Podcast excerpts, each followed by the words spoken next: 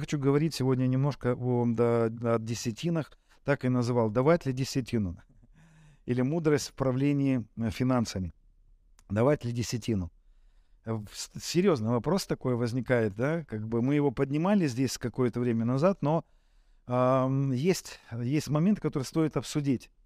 Вот, давать ли нам десятину? Что такое десятина, во-первых? Да, десятина — это 10-я часть от того, что мы приобретаем. Кстати, это там не про деньги даже идет речь только. Речь идет и про какой-то достаток жизни.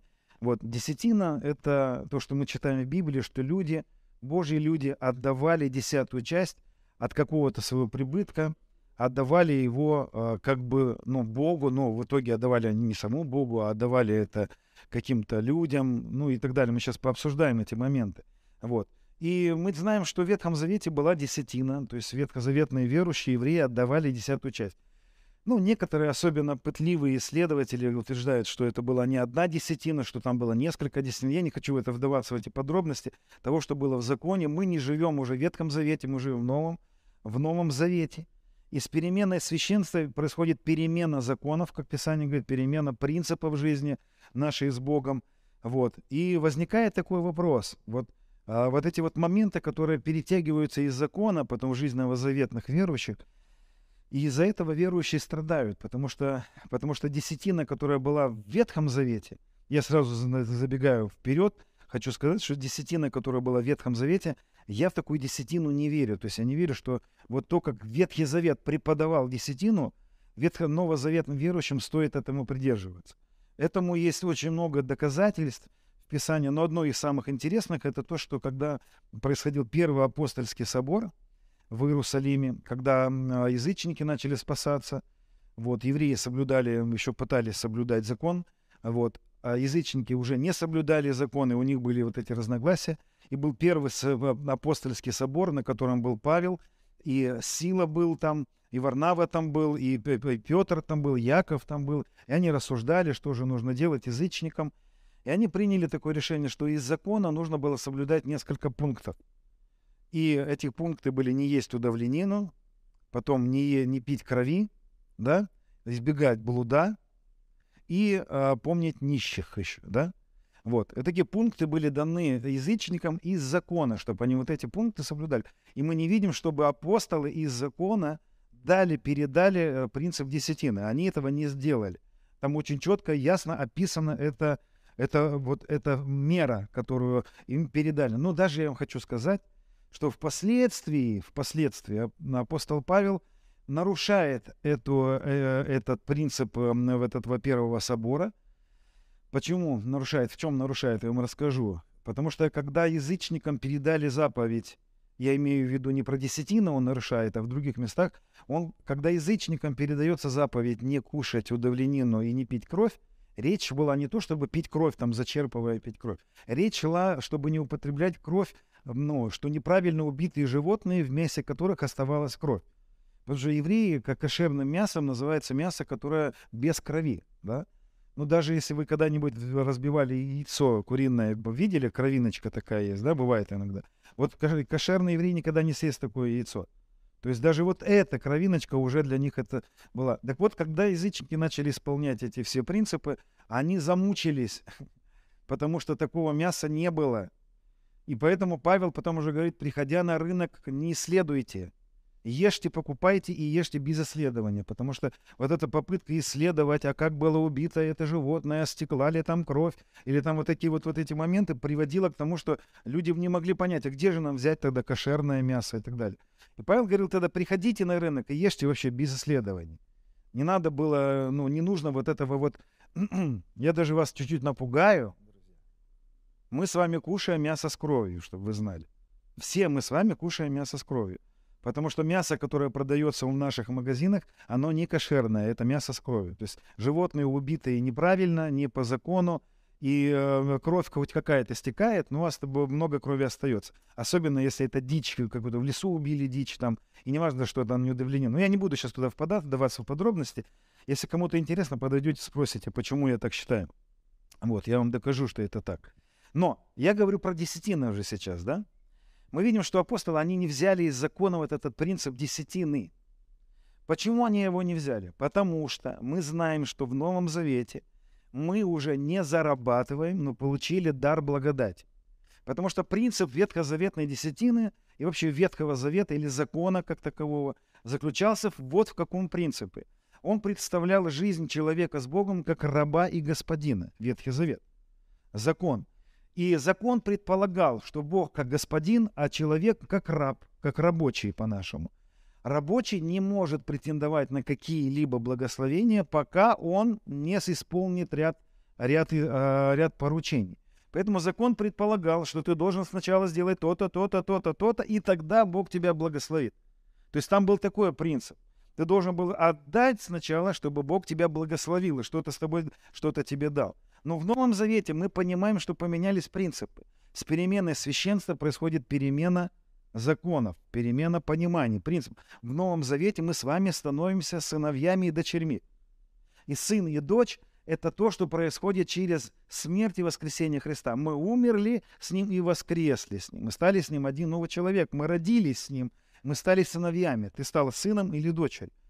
И сын в Новом Завете, как рожденный, переходит уже в другой статус, уже не раб и господин, а сын и отец. И сын или дочь в доме своем никогда ничего не делают, чтобы что-то получить. Они рождаются в это наследие, да? И мы с вами говорили об этом, что это и есть благодать. Благодать Нового Завета в том, что мы не зарабатываем ничего. И мы не пытаемся что-то сделать, чтобы он получить через это какую-то форму благоволения и что-то получить через это.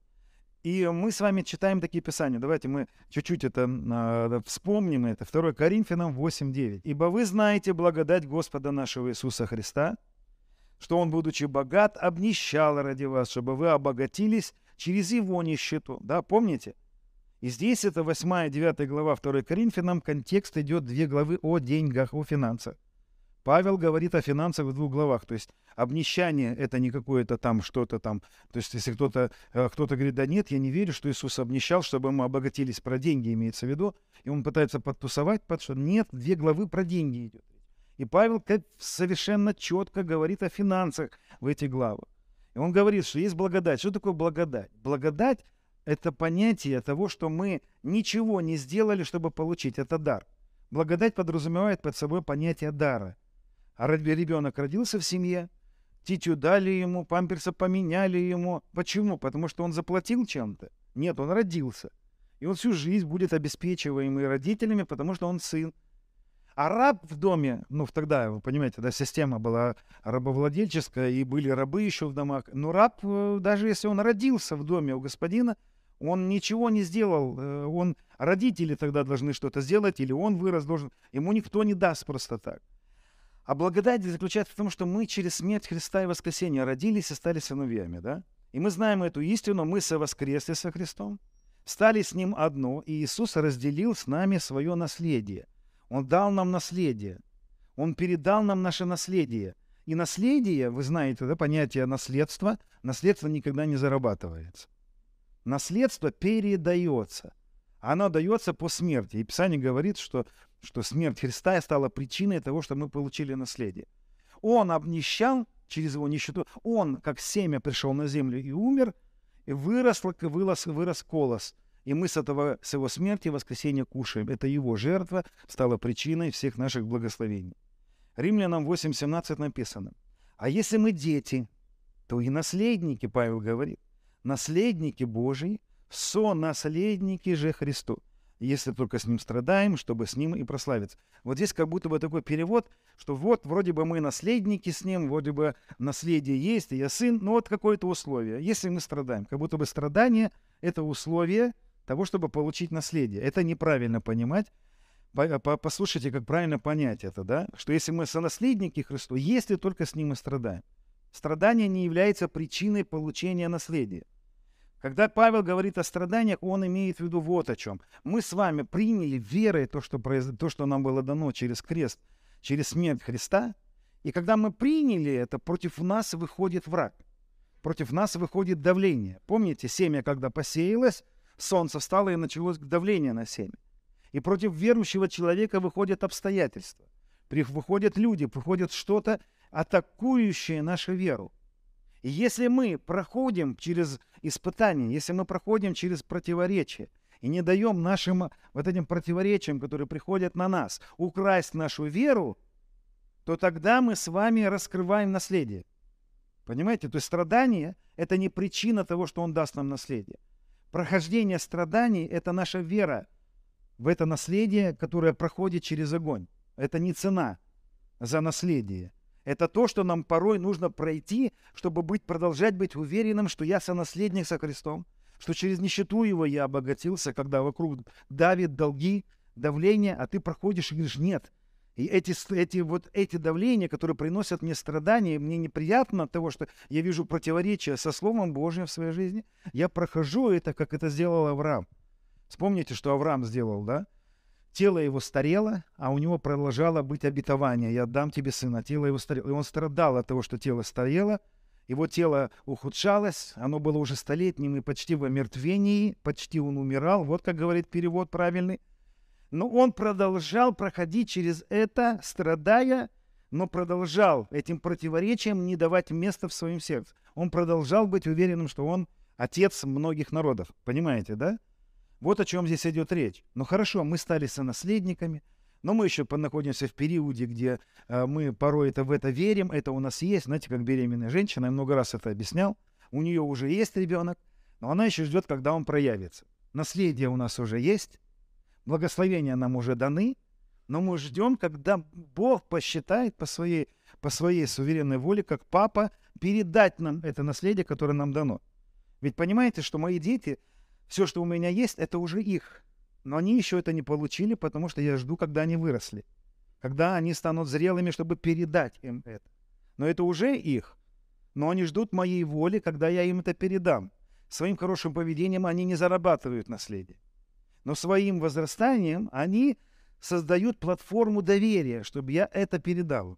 Но я об этом чуть попозже еще. Понимаете этот принцип, да?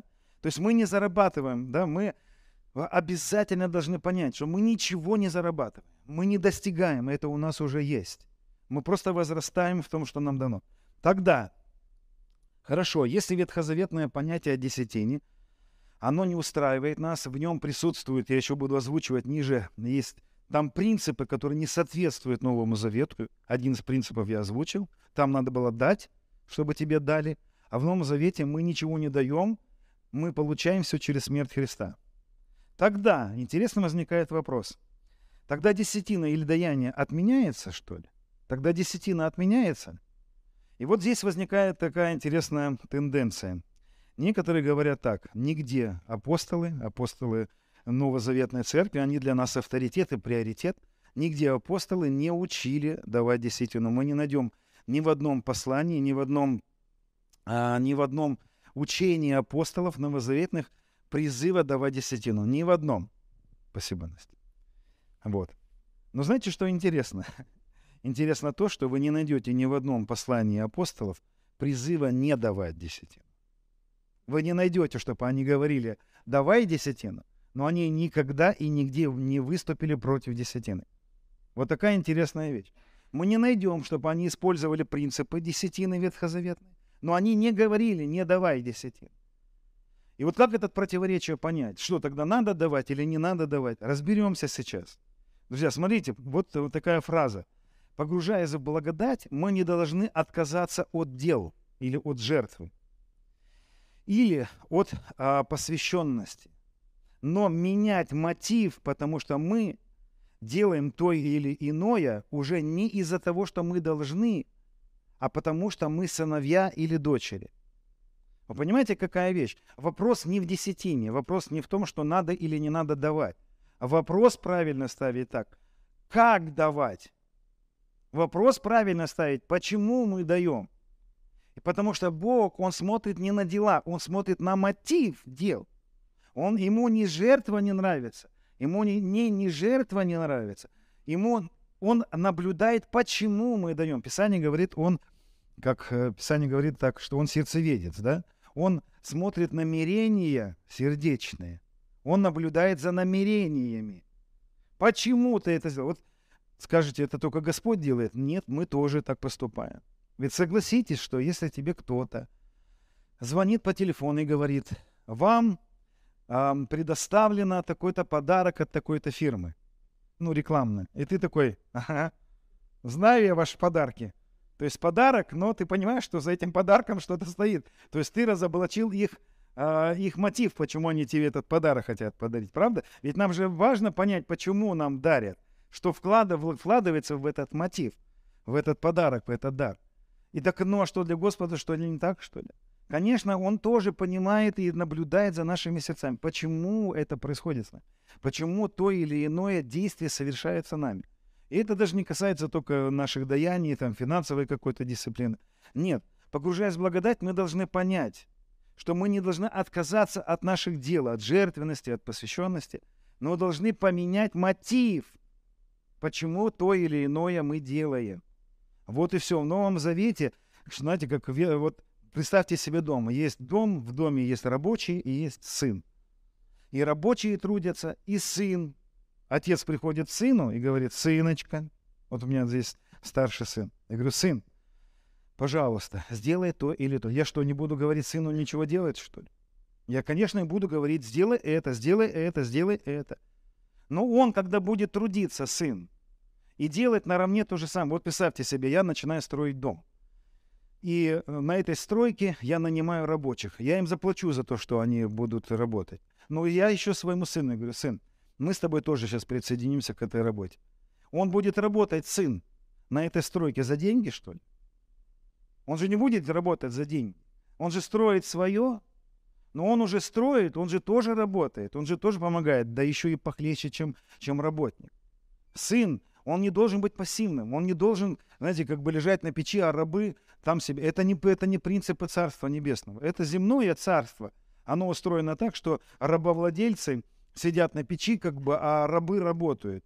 В нашем царстве Сын Божий взял у Отца заповедь и сошел на землю, стал подобный нам, и унизил себя, и совершил работу, которую нам еще и раскрывать, и раскрывать, и раскрывать. Завершенную работу сделал.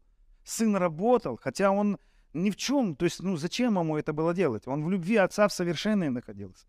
Поэтому Сын в Новом Завете совершает труд. Совершает труд. И в этом случае, когда мы с вами говорим именно про десятины, да, я уже озвучил, что когда мы ставим вопрос, давать ли десятину, мы неправильно ставим вопрос. Почему? Потому что это не вопрос, надо давать или не надо давать. Вопрос, неправильно поставленный вопрос, надо делать или не надо делать. Правильно поставить вопрос, как это ты будешь делать и из-за чего ты это будешь делать. Вот и все.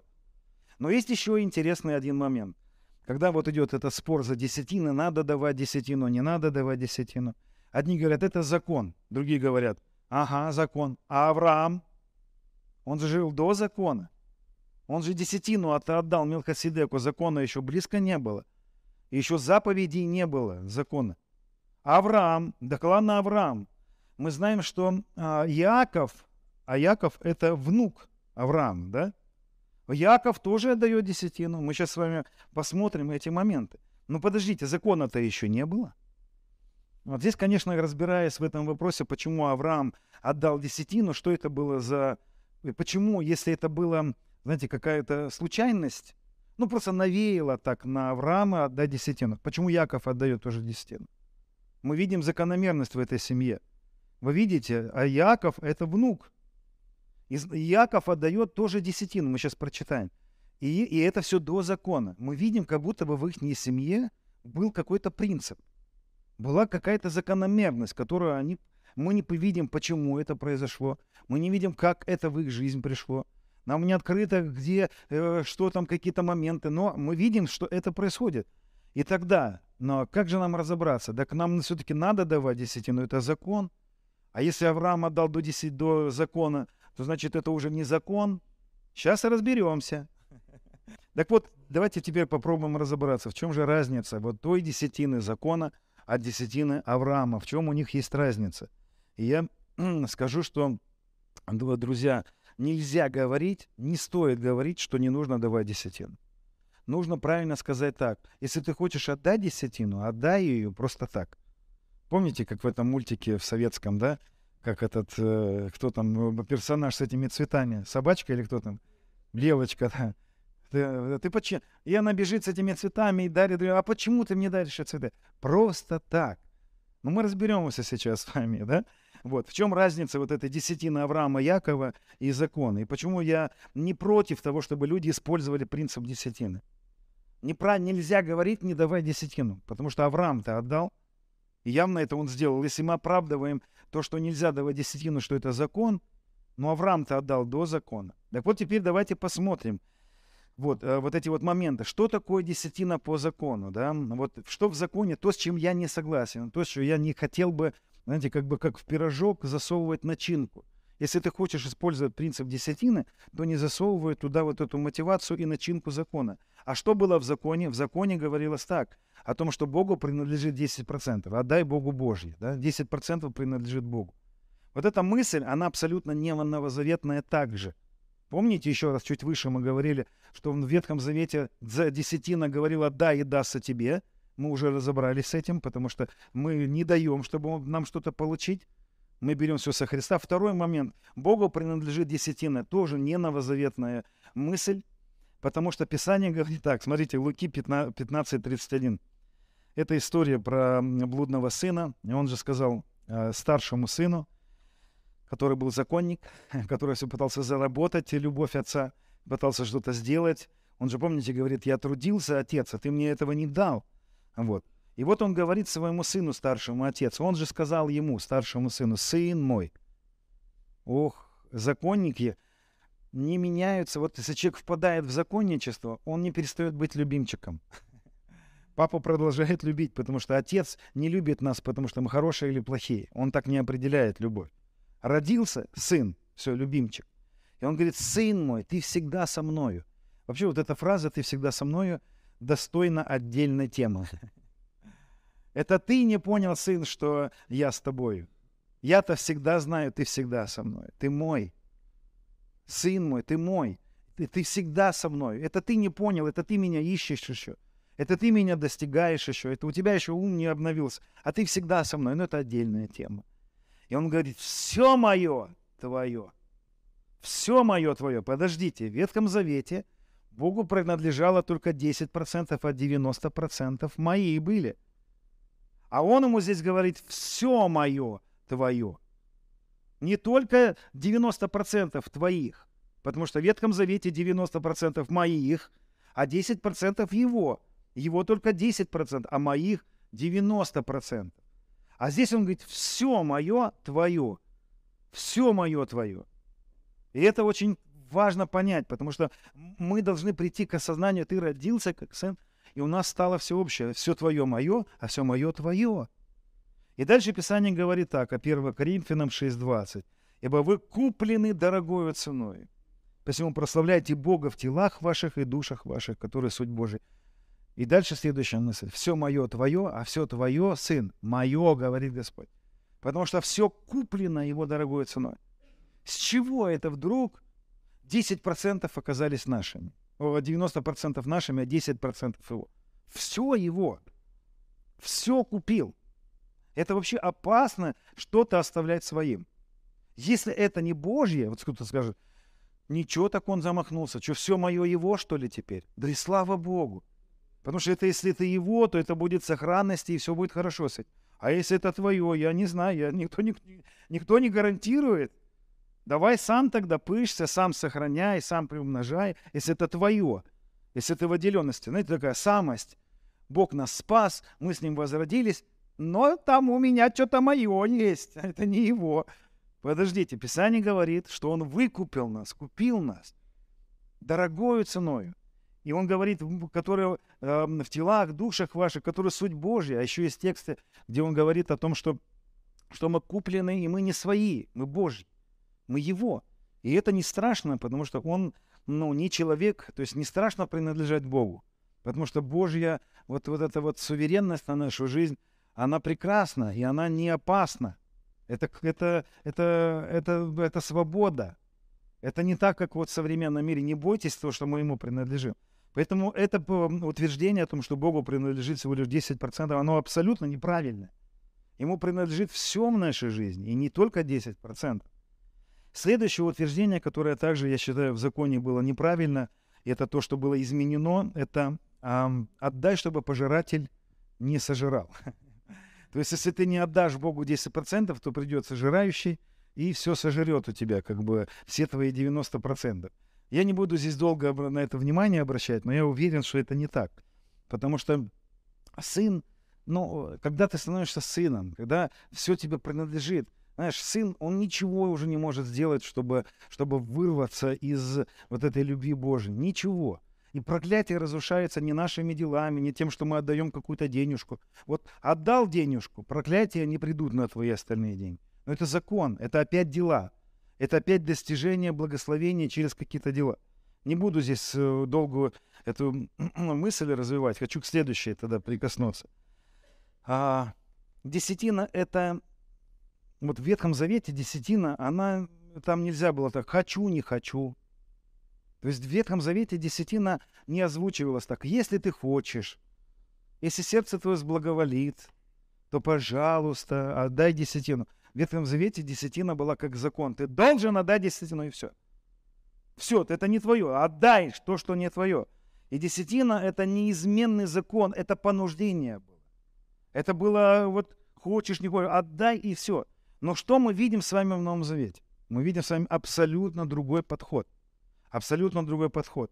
И вот здесь вот я, чтобы понять нам тот подход, который был у Авраама в десятине, мы тогда с вами прочитаем то, что сделал Авраам, чтобы увидеть, как Авраам отдал тогда, да? И здесь написано так, это Бытие, 14 глава, 18 стих. А перед этим, кстати, давайте прочитаем Коринфянам, 2 Коринфян 9:7. Здесь Павел говорит, каждый уделяй по расположению сердца. В Ветхом Завете не важно, какое у тебя расположение сердца. Но не важно, что у тебя там сердце. Ты должен отдать, и все. Хочешь, не хочешь, отдай. Вот. Там даже были такие моменты, когда просто цари приходили, забирали, и все. Вот это не твое. То есть это даже вообще твоим не считалось. Поэтому царь мог прийти и забрать то, что не твое было. Вот. А в Новом Завете каждый уделяет по расположению уже сердца. Не с огорчением и не с принуждением.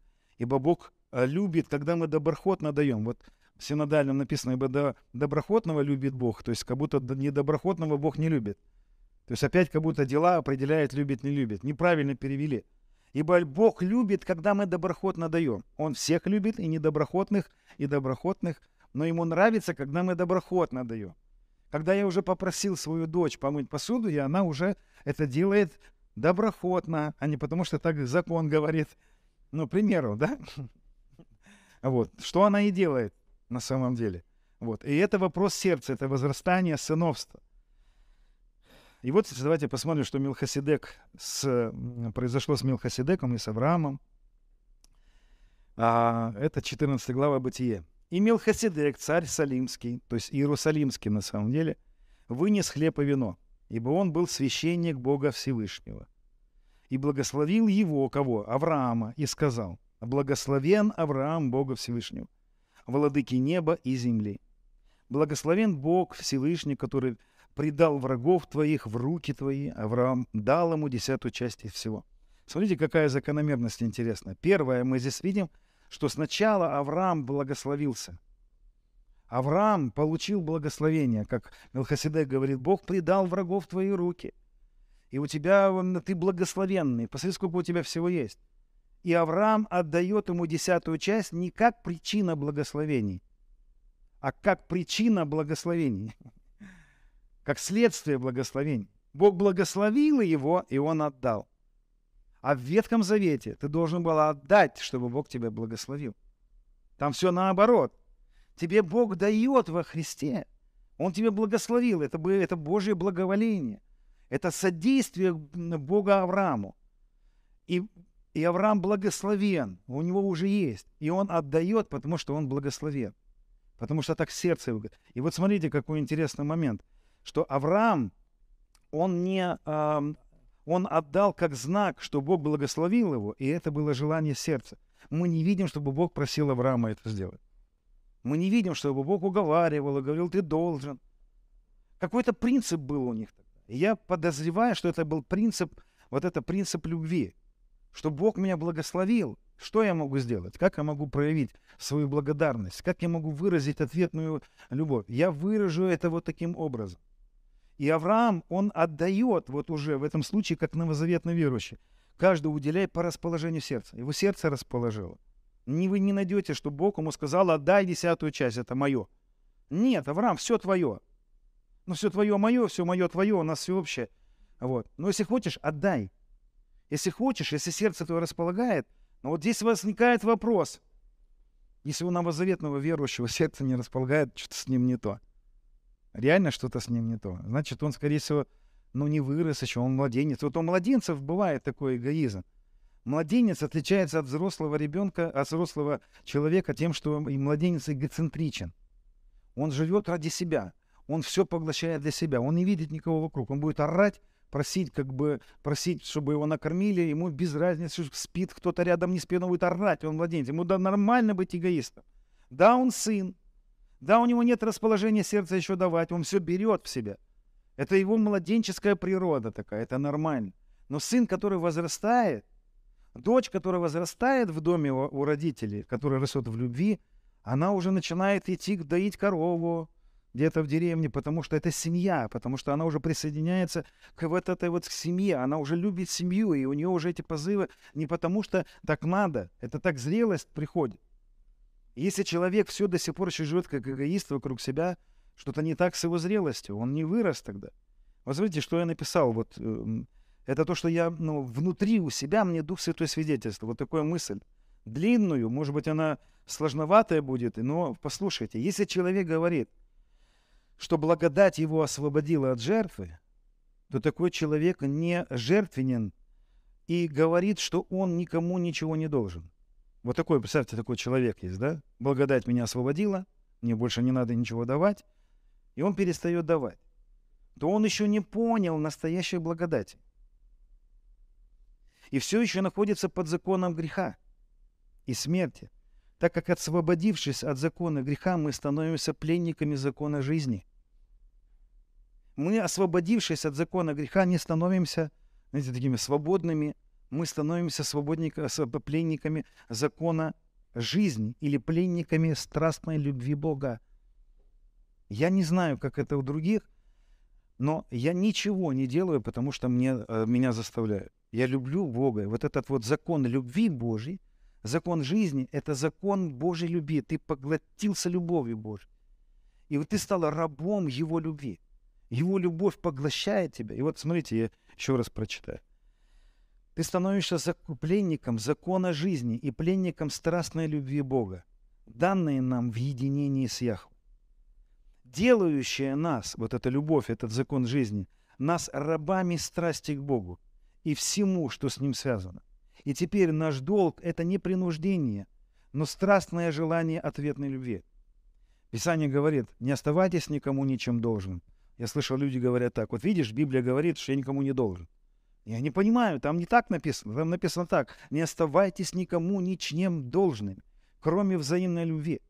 Кому оброк — оброк, кому честь — честь. У нас много долгов, у нас перед властями есть долг быть почтительными к властям. У нас есть долг перед законом дорожного движения, не выезжать на встречную полосу и так далее, останавливаться на красный свет. Это наш долг. Но это не долг закона. Это долг зрелости. И послушайте, друзья, на самом деле, когда мы с вами погружаемся в Христа, мы не теряем долги, мы обретаем долг любви. Смотрите, как Павел говорит: не оставайтесь никому ничем должными, кроме взаимной любви. То есть взаимная любовь — это вечный долг. Павел говорит: не оставайтесь никому ничем должными, кроме взаимной любви.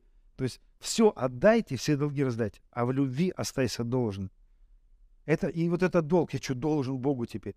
Если так размышляет человек, он вообще не понял ничего. Он не освободился еще. Он еще не в благодати. Потому что когда я встретился со своей женой, что, теперь я должен с ней жить? Это так, что ли, получается? Я что, должен теперь это? Но если это так, то ты не понял страстную, что такое любовь. Ты не понял, что такое закон любви. Закон любви тебя хватает в долг. Он тебя захватывает в долги. И ты не против. И ты наслаждаешься от долга, который ты попал. Это долг любви взаимной. Я, допустим, не против быть должным Богу. Я не против. Ну, потому что я рад, что я ему должен теперь. Я рад, что у меня появился долг любви. Да этот долг не тяготит меня. Да если бы у меня не было этого долга, да я несчастный был бы человек, потому что моя жизнь с Богом теперь есть. И это, вот, может быть, это неправильно назвать под понятием долга. Может быть, это слово испорчено нашим обиходом. Может быть, это слово замылено какими-то нашей жизнью земной. И это слово «долг» звучит некрасиво, и оно неправильно звучит. Ну, давайте найдем другое слово. Я не знаю, я не смог подобрать другое слово. Мне нравится, потому что я понял, что когда я оторвался от ветхого человека и стал частью нового Адама, я привился к этой лозе, я стал с ним одно, с этой лозой. И я начал питаться соками лозы Божьей любви. И я понял, что моя жизнь теперь, она для него. И это долг, но это долг, который я не против отдать. Я не против остаться должным вечно в этой любви. А как еще, если я люблю и не хочу простоваться не с любимыми людьми и должен быть с ними, потому что я их люблю, это уже не тот долг закона, это долг любви. И это поглощение вот этим законом духа жизни. Закон духа жизни поглощает нас и делает нас должниками. И вот что произошло с Авраамом. Он набрал этих благословений, Бог благословил его. И он идет с этими благословениями, думает: Господи, что я могу еще ответ тебе сделать? Ведь там было всего лишь 318 человек, которые пошли с Авраамом воевать против 5 царей, которые ограбили таких сильных царей, как Содом Гоморский. У них рабы, а эти 318 человек всего лишь с ними пошли. И Бог дал им победу. Он же понимал: Бог дал мне победу. Я реально не мог никаким образом победить этих 5 царей с 318 людьми. Это невозможно было. Но Бог дал мне то, что было невозможно. И он понимал, что он ничем не заработал. Вы знаете, что Авраам еще не был евреем тогда. Это был халдей, который еще преображался в еврея. Вот. Это еще только даже понятие еврея тогда еще не сформировалось. Поэтому вот эта наша жизнь с Богом — это поглощение законом жизни, законом страстной любви Божьей. И из этого я начинаю давать, из этого я начинаю уделять. Это побудило его отдать эту 10-ю часть, и ничего иного. Иначе я не понимаю тогда, что с Авраамом. Я не верю в такого Авраама. Должен был Авраам быть вот таким. И мы видим, что Авраам отдает не потому, что он хочет благословения, а потому что он уже благословен. А закон говорил: отдай, чтобы быть благословен. Мы не отдаем, не давайте. Знаете, если нету вот этого состояния отдавать, если вы чувствуете принуждение, не давайте. В Новом Завете это можно, а можно не давать. Но испугайся своей незрелости тогда и возрастай. Значит, любовь потерялась просто, вот и все. Если у тебя нету в семье отдачи взаимной, значит, потерялась любовь. И это еще хуже, это страшнее, но я не об этом. Хорошо, давайте мы вот про Якова чуть-чуть поговорим. Яков же тоже до закона отдал десятину. Посмотрим, это Бытие, 28 глава. Интересная тема, друзья. Надо поговорить об этом. Хорошо, смотрите, он до закона отдал десятину на Яков. Бытие 28, 19. «И нарек имя месту тому Вифель. А прежде имя города того было Лус. И положил Яков обет, обещал, сказав: если Бог будет со мною, сохранит меня в пути сём, в котором я иду, и даст мне хлеб есть и одежду одеться, и я в мире возвращусь в дом отца моего, и будет Господь моим Богом, то этот камень, который я поставлю памятником, будет домом Божьим. И из всего, что ты, Боже, даруешь мне, я дам тебе 10-ю часть». Посмотрите, как интересно, да? Ты мне давай, благослови меня, ты мне это сделай, да подари, если вот даруешь. Дар подразумевает, что ты не платишь за него. Бог, давай, одари меня всем. Давай, просто навались на меня, мобильно, обильно на меня просто благослови, и потом из всего, что ты мне дашь, только потом я отдам 10-ю часть. Это в законе было бы так. Я отдам тебе 10-ю часть, и ты меня обильно, обильно, обильно тогда за это благослови. Но мы видим, что Яков, он не это делает. А вот теперь 35 стих, 35 глава Бытие. Здесь вот богословы говорят, что именно этот текст объясняет, когда Яков исполнил это обещание. Это уже он возвращается, мы видим, у него стада, у него 2 жены и дети. И он уже, Бог его защищает со всех сторон, охраняет его, и мы видим, что Бог исполняет это. Вот. И дальше написано, и устроил там жертвенник, и назвал свое место Эль-Вифель. Ибо тут явился ему Бог, когда он бежал от Ивса, брата своего. Смотрите, что он делает.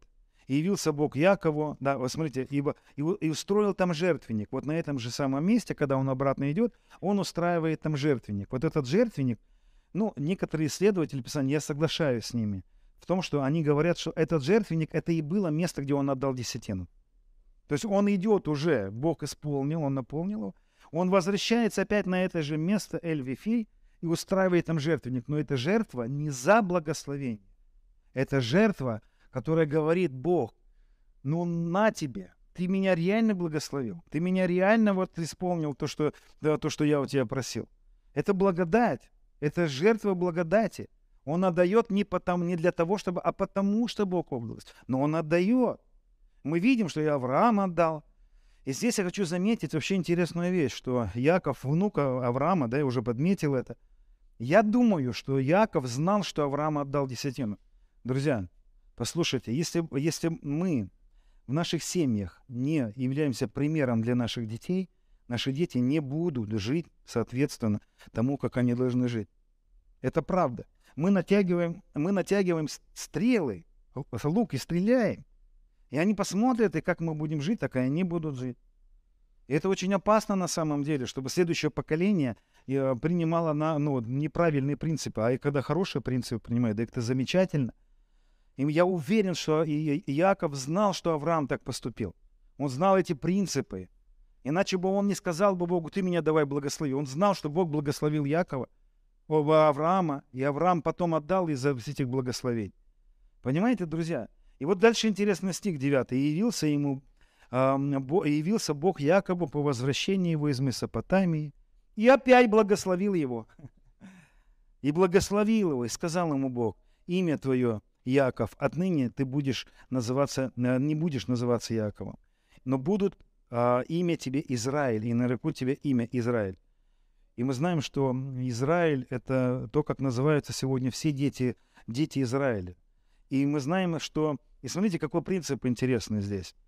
Он в их приходит с благословением, отдает эту десятину, жертвенник устраивает, и Бог является, дает ему еще благословение. А вот здесь я хочу вам сказать вот этот принцип, который в Царстве Божьем 100% присутствует. Этот принцип называется так: верный в малом, над большим поставлен будет.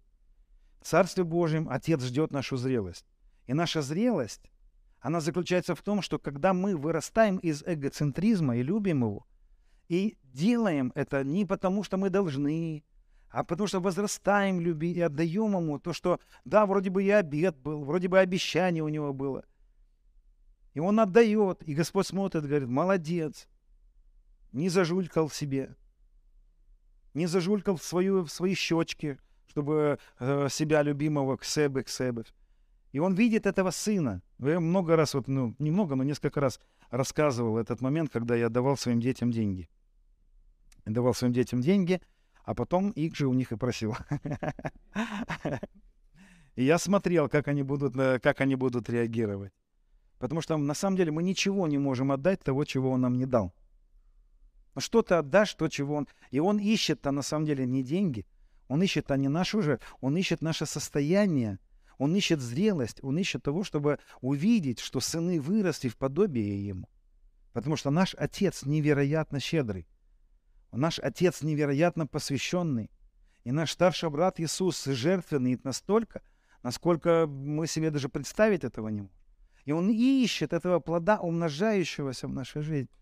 И он дает нам, и порой смотрит. И знаете, я помню, когда вот начал испытывать своих детей, как они себя ведут. И я начал понимать о том, что, слушай, он вырос, вот сын вырос, я могу ему больше дать. Я помню, сыну старшему дали деньги, и потом я говорю: Дань, скажи, пожалуйста, а что ты будешь делать с этими деньгами? Он такой: я то-то, там конфеты, это были конфеты, печенюшки, сладости, что такое. Я говорю: посмотри, а у Марка, у младшего, вот этого нет. Как ты считаешь, стоит ли тебе из этого уделить что-то для Марка, а что-то София дать. А стоит ли тебе еще из этих денежек в воскресенье положить коробочку? И я учу детей, если говорю, пожалуйста, если делайте это, отдавайте это, высвобождайте. И вот сейчас даже они слушают, и даже для них я сейчас вот обращаюсь больше и говорю, как только я увижу их зрелость, для меня это будет сигналом, что я им могу дать больше. Как только я увижу о том, что есть зрелость в отношении каких-то малых дел, которые я доверяю, я-то не доверяю просто так. Я смотрю, как исполняется то или иное. И для меня исполнение тех или иных поручений, я всегда смотрю, как это делается, с каким состоянием и как качественно это делается. Если я увижу эти две характеристики, я переведу на новый уровень и скажу, ты вырос, чтобы тебе уже доверить это. Да, ему все принадлежит, все ему принадлежит. Но из-за того, что я вижу, что еще он ребенок, и он эгоцентричен, я не могу доверить ему то, что ему принадлежит. Ведь правда же? Неужели отец нам доверит? Знаете, там, вот я рассказывал вам эту ситуацию, это был урок для меня на всю жизнь. Это вот в Киргизии то, что произошло, когда сидели мы с этими женщинами, там, бизнесменами, небольшими, ну, такими, не крупного характера бизнесмены. Я учил о том, что Бог дает финансы. Они говорят, что дает прям? Я говорю, дает, даром дает. А давайте помолимся, давайте помолимся. И мы помолились, Отец, высвободи, дай высвободи финансовую славу. А на следующий день они собрали в ресторане, мы сидим с Айбеком, шашлыки, они накрыли поляну. Сидят женщины эти, говорят, сегодня, а там сестра одна сидела с ним, она говорит, сегодня на мой счет пришло несколько миллионов евро. Несколько миллионов евро. И знаете, я сидел такой, как будто бы, что тут за... У нас это постоянно происходит. А сам такой, это работает! Я говорю, как это несколько? Я не буду говорить, сколько миллионов. Я говорю, подождите, ну, они говорят, что нам делать с этим? Я говорю, ну, хотел сказать, десятину отдай. Ну, тому, кто молился, как бы. Ну, я не стал, я так сын не делает. Вот. Мы, конечно, с пастором Айбеком предложили подождать день, может, кто-то перепутал. Она говорит, да никто не мог перепутать, я уже обзвонила всех, кто только мог, кто мог знать этот счет. Никто не переводил, тем более несколько миллионов евро. Я сказал, ну подождите еще день и снимайте их, а дальше пастор Айбек подскажет, что нужно делать. Но знаете, что самое страшное это произошло? Она ушла из церкви на следующий день и забрала все деньги, которые были, забрала и ушла. Ушла, отключила телефон и перестала выходить на связь. Я уже давно не спрашивал, что там с ней, с этой сестрой. До сих пор мы не знаем, что произошло. То ли она испугалась, что ее за эти деньги что-то снизило. Я не знаю. Но я знаю точно, это незрелость.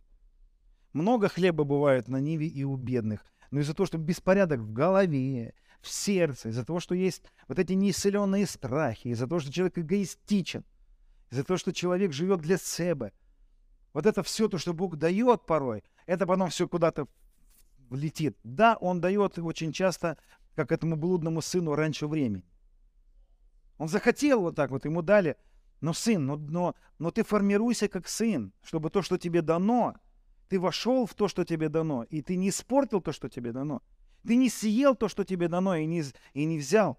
Потому что последняя очень короткая мысль в том, что если вы меня спросите, а как я даю ли я десятину? Я вам скажу, что я десятину не даю. Я не отдаю 10%. И я не использую принцип именно 10%. И я учу это тогда так. Почему ты тогда говоришь, что можно использовать, а сам так не делаешь? Я имею в виду вот что, друзья. Я использую принцип того, что я уже вырос в том, чтобы понимать и слышать Дух Святой, и действовать вот на таком месте Писания. Это уже 2 Коринфянам, 9 глава, 19 стих. Как написано, расточил и раздал нищим, правда его пребывает вовек, дающий семя сеющему, и хлеб в пищу подаст обилие посеянному вами, и умножит плоды правды вашей. Я действую по этому принципу уже давно, что я отдаю не 10%, а то, что Дух Святой мне говорит, отдать. Все финансы, которые приходят в мою жизнь, я разделяю на две категории. Первое – хлеб, который я должен съесть, и семя, которое я должен отдать.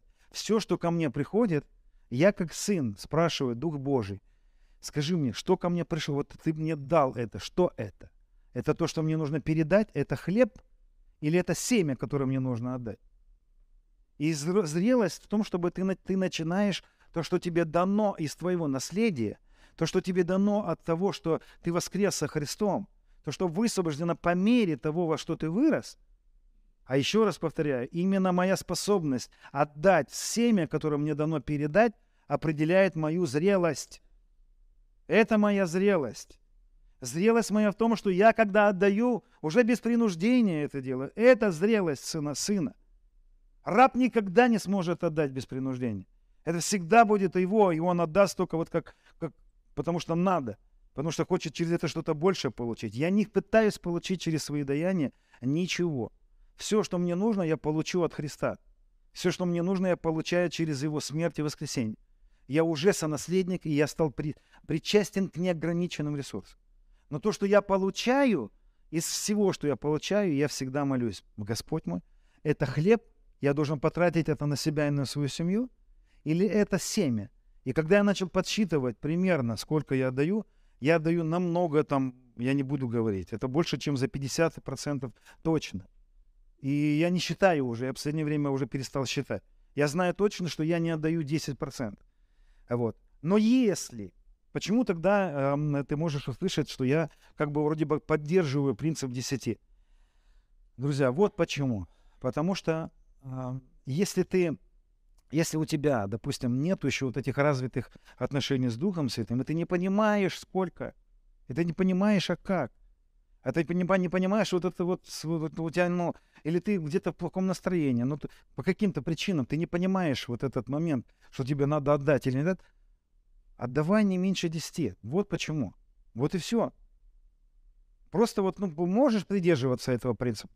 Пожалуйста, придерживайся. Я для себя понял вот что Павел говорил так, что слава Нового Завета должна превзойти славу Ветхого Завета. И я знаю для себя, что это моя планка. В моей жизни я должен увидеть больше всего того, что было бы у меня в Ветхом Завете. Если в Ветхом Завете там было облако, я должен увидеть больше облака. Если в Ветхом Завете проявлялся Бог очень сильно, в Новом Завете это должно быть больше. Так Павел сказал. В послании к Коринфянам он так говорил, что слава должна превзойти Нового Завета. И если я живу так, что я даю меньше 10%, ну, я тогда вообще не понимаю, я в закон хотя бы вернуться. Для меня это неприемлемо. Для меня это не жизнь с Богом. Для меня это абсолютно, ну, какая-то обворованная жизнь с Богом. Нет, я должен жить по-другому. Я хочу отдавать дома. Я хочу, чтобы Отец меня вырастил в такую зрелость, чтобы Он мог дать мне дома, которые я буду передавать. Я хочу строить огромные недвижимости и давать это в правление. Я хочу вырасти в сына, который не живет для себя. Я хочу вырасти и быть, как мой старший брат Иисус. Он для меня пример. Я хочу быть человеком, который не живет поглощенным в своей жизни. И я не хочу использовать принципы Ветхого Завета. Это позорно для меня. Это недопустимо для меня. И для нас с вами недопустимо. Вот. И последняя мысль. А куда отдавать? Вот действительно в законе говорилось, отдай в дом, да, чтобы в доме моем была пища. Принеси в хранилище. Хранилище — это были места при храме, куда приносились какие-то даяния, десятины. И, друзья, я хочу вам вот что сказать. Один очень важный момент. Куда приносить? Приносить ли деньги в церковь? Да, конечно. 100%. Конечно, да. Я бы советовал бы отдавать, как это сделал Авраам. Авраам отдал десятину Мелхиседеку. Друзья, я верю, что в это время нам нужно поддерживать служение благодати. Нам нужно поддерживать и вкладываться в Мелхиседека. Мелхиседек отражал вот это вот священство Нового Завета. Священство, где нет принципа законов, где нет законничества. Потому что если ты вкладываешься в законничество, ты поддерживаешь систему, которая идет на дно. Поддерживай Новый Иерусалим. Поддерживай, где ты видишь Бога, где Он созидает Иерусалим небесный. Не вкладывайся в вавилонские идеи. Вавилон будет судим. Это болото, которое... Вот я сейчас не буду про Вавилон говорить. Готовлю сейчас темы про Вавилон. У нас буду школу делать после конференции, буду очень подробно там объяснять это. Но вы уже знаете, что такое Вавилон. Зачем вкладываться в вавилонские, хоть они там и с крестами идеи? Они утопичные. Это деньги в болото можно выбросить. Вкладывайтесь в то, что Бог делает. Стройте своими ресурсами то, что Бог делает, то, что вы видите, то, что является небесным Иерусалимом. И вот есть один принцип, который был в Ветхом Завете, который все-таки, я думаю, что стоит его услышать. Есть такая тенденция интересная была. Знаете, Израиль — это прообраз для нас. И вот Израиль очень часто отступал от Бога. Была такая тенденция, Израиль уходил в блудодеяния свои, идолопоклонство и все такое. И была замечена одна интересная тенденция, которая еще при царе Езекии была разоблачена, и она была как бы раскрыта, и была как очень важной мыслью, Израиль понимал это. Так вот, мысль была вот в чем, что когда Израиль переставал поддерживать храм, и когда израильтяне переставали поддерживать священство ветхозаветное, людей, которые особенно Богом отделены, чтобы что-то устроять. А вы знаете, что есть люди, которые Бог отделяет в Новом Завете для особенного строительства, да? Такие, как пятигранное служение, так называемое. Так вот, было замечено, что как только Израиль становился эгоцентричным и переставал отдавать должное в храм, левиты переставали выходить на свою службу, потому что им есть было нечего. И они уходили зарабатывать деньги на поля, где-то устраиваться рабами уходили. Так как левиты уходили, исчезала проповедь закона тогда. То есть вот эта жизнь храма исчезала. Как только начинала исчезать жизнь храма и проповедь закона, принципов, начинал исчезать сам Израиль. Это было закономерно все. Как только они переставали вкладываться ресурсами в то, что Бог созидал, исчезали люди, которые строили, помогали. И, соответственно, потом происходило отпадение Израиля, что приводило к суду и к разрушению всех. Вот такая интересная вещь была замечена. Я когда узнал про это, я не хочу это говорить, передавать, знаете, как какой-то абсолют. Но мне стало не по себе, потому что я за свою жизнь видел ни одного миссионера, которые уезжали на миссии, в какие-то деревни, особенно, где нет работ. И их не поддерживала церковь, их не поддерживала их работа. И они сдувались просто из-за того, что им кушать нечего. Я видел таких миссионеров. И я думаю, что в Новом Завете этот принцип тоже остался. Нам нужно видеть то, что Бог делает, и нужно поддерживать это. И не поменялось, а здесь на земле серебро отвечает 100%, дальше оно продолжает отвечать. И если мы своими ресурсами, силами, своей душою, своими молитвами, своим единством не вкладываемся в то, что Бог делает, это будет разрушено, что бы это ни было.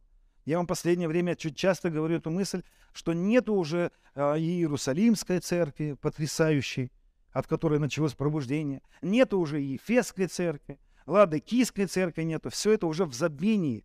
И не потому, что это Бог закончил, а потому что люди перестали жить соответственно тому, как Он хотел. Люди перестали быть посвященными в этих сферах. И здесь этот принцип не меняется. Но наше посвящение... это уже не для того, чтобы, а потому что мы любим. Поэтому, конечно, главная любовь, которая остывает. Но у меня нет времени сегодня об этом говорить, да и не хочу я. Любовь, которая остывает, она перестает двигать нас. Вот. Поэтому куда отдавать, друзья? Во что отдавать? Во что вкладываться? Вкладывайтесь в Мелхиседека. Вкладывайтесь в священство Мелхиседека. Поддерживайте всеми своими усилиями, всем тем, что у вас есть. Любите Господа всем разумом, всею силой, всем своей душою, всем, что есть, вкладывайтесь в то, что Бог делает. А что это? Определите для себя сами. Определите сами. Давайте встанем, друзья. О, Иисус, Иисус, Иисус, Иисус. О, Иисус, Иисус, Иисус, Иисус. Спасибо Тебе за Твою благодать. Аллилуйя. Спасибо Тебе, Господь наш. Спасибо за Твою благость, которая неисследима для нас. И Ты всех нас благословил. Всех нас благословил. Но благословишь еще больше. Я верю, что у Тебя есть очень много для каждого из нас. Спасибо, что мы умерли с Тобой и воскресли. Что Ты дал нам подарок Твоей любви. Что Ты дал нам дар Твоих безграничных Твоих возможностей и всех Твоих ресурсов. И все, что Твое, стало нашим. И я так рад, что все, что наше, стало Твоим. Хоть иногда мне это и неприятно признать, но я еще возрастаю в этом осознании. Отец мой, спасибо за Твою доброту к нам, за Твою щедрость. И, друзья, я предлагаю сейчас, чтобы мы как Яков молились. Давайте как Яков будем молиться. Не бойтесь, просто обнаглейте в том, чтобы просить у Отца. Он никаким образом не обнищает, если мы у Него попросим много. Он никаким образом не обидится, если... потому что Ему нечем обижаться, у Него столько, что ты никак Его не обкрадешь тем, что ты будешь... Проси, как Яков. Отец наш, мы просим Тебя, как Яков. И он просил и говорил о том, что если ты сильно меня благословишь, то я отдам тебе в ответ. И ты уже благословил меня, я уже отдавал, но я хочу еще. О, аллилуйя! О, рабасата катара брусал! Я хочу еще, чтобы ты обильно меня благословил. Я хочу еще, чтобы ты мне дал, чтобы я имел возможность отдать. Я хочу еще, чтобы ты обильно одарил меня хлебом с избытком и дал мне семя, чтобы сеять. И дал мне эту возможность быть благословением для других. О, я прошу тебя, Отец мой, сильно меня благослови. И как у Якова ничего не предвозвещало этой победы, то ты можешь тоже думать, ну как же так, я убегаю от врагов, убегаю от долгов, убегаю от преследований, ничего не предвещает победы. Но он знает, как тебя вести. Отец, спасибо тебе, что у тебя много путей, спасибо, что у тебя много путей, спасибо, что у тебя много возможностей. И я, как сын, хочу, чтобы ты взращивал меня, чтобы ты высвобождал из того наследия, которое дано нам во Христе, из тех благословений, которые нам даны. Высвобождай, высвобождай, даже если был где-то я не прав и не верен, давай мне еще шансы, веди меня еще и дай мне взрастать, возрастать в том, что ты дал нам, Господь. Мы благодарим Тебя за Твою благость, благодарим Тебя за Твою любовь к нам. Спасибо за Твою просто неисследимую, неисследимую, неисследимую щедрость. Сделай нас щедрыми, как и Ты. Возрасти из нас таких же сыновей, как наш старший брат Иисус. Вырасти из нас таких дочерей, как наш старший брат Иисус. Дай нам быть щедрыми, любящими, добрыми, просто обильными на то, чтобы жить для Тебя и для других. Отец наш, мы благодарим Тебя и славим Тебя. Аллилуйя.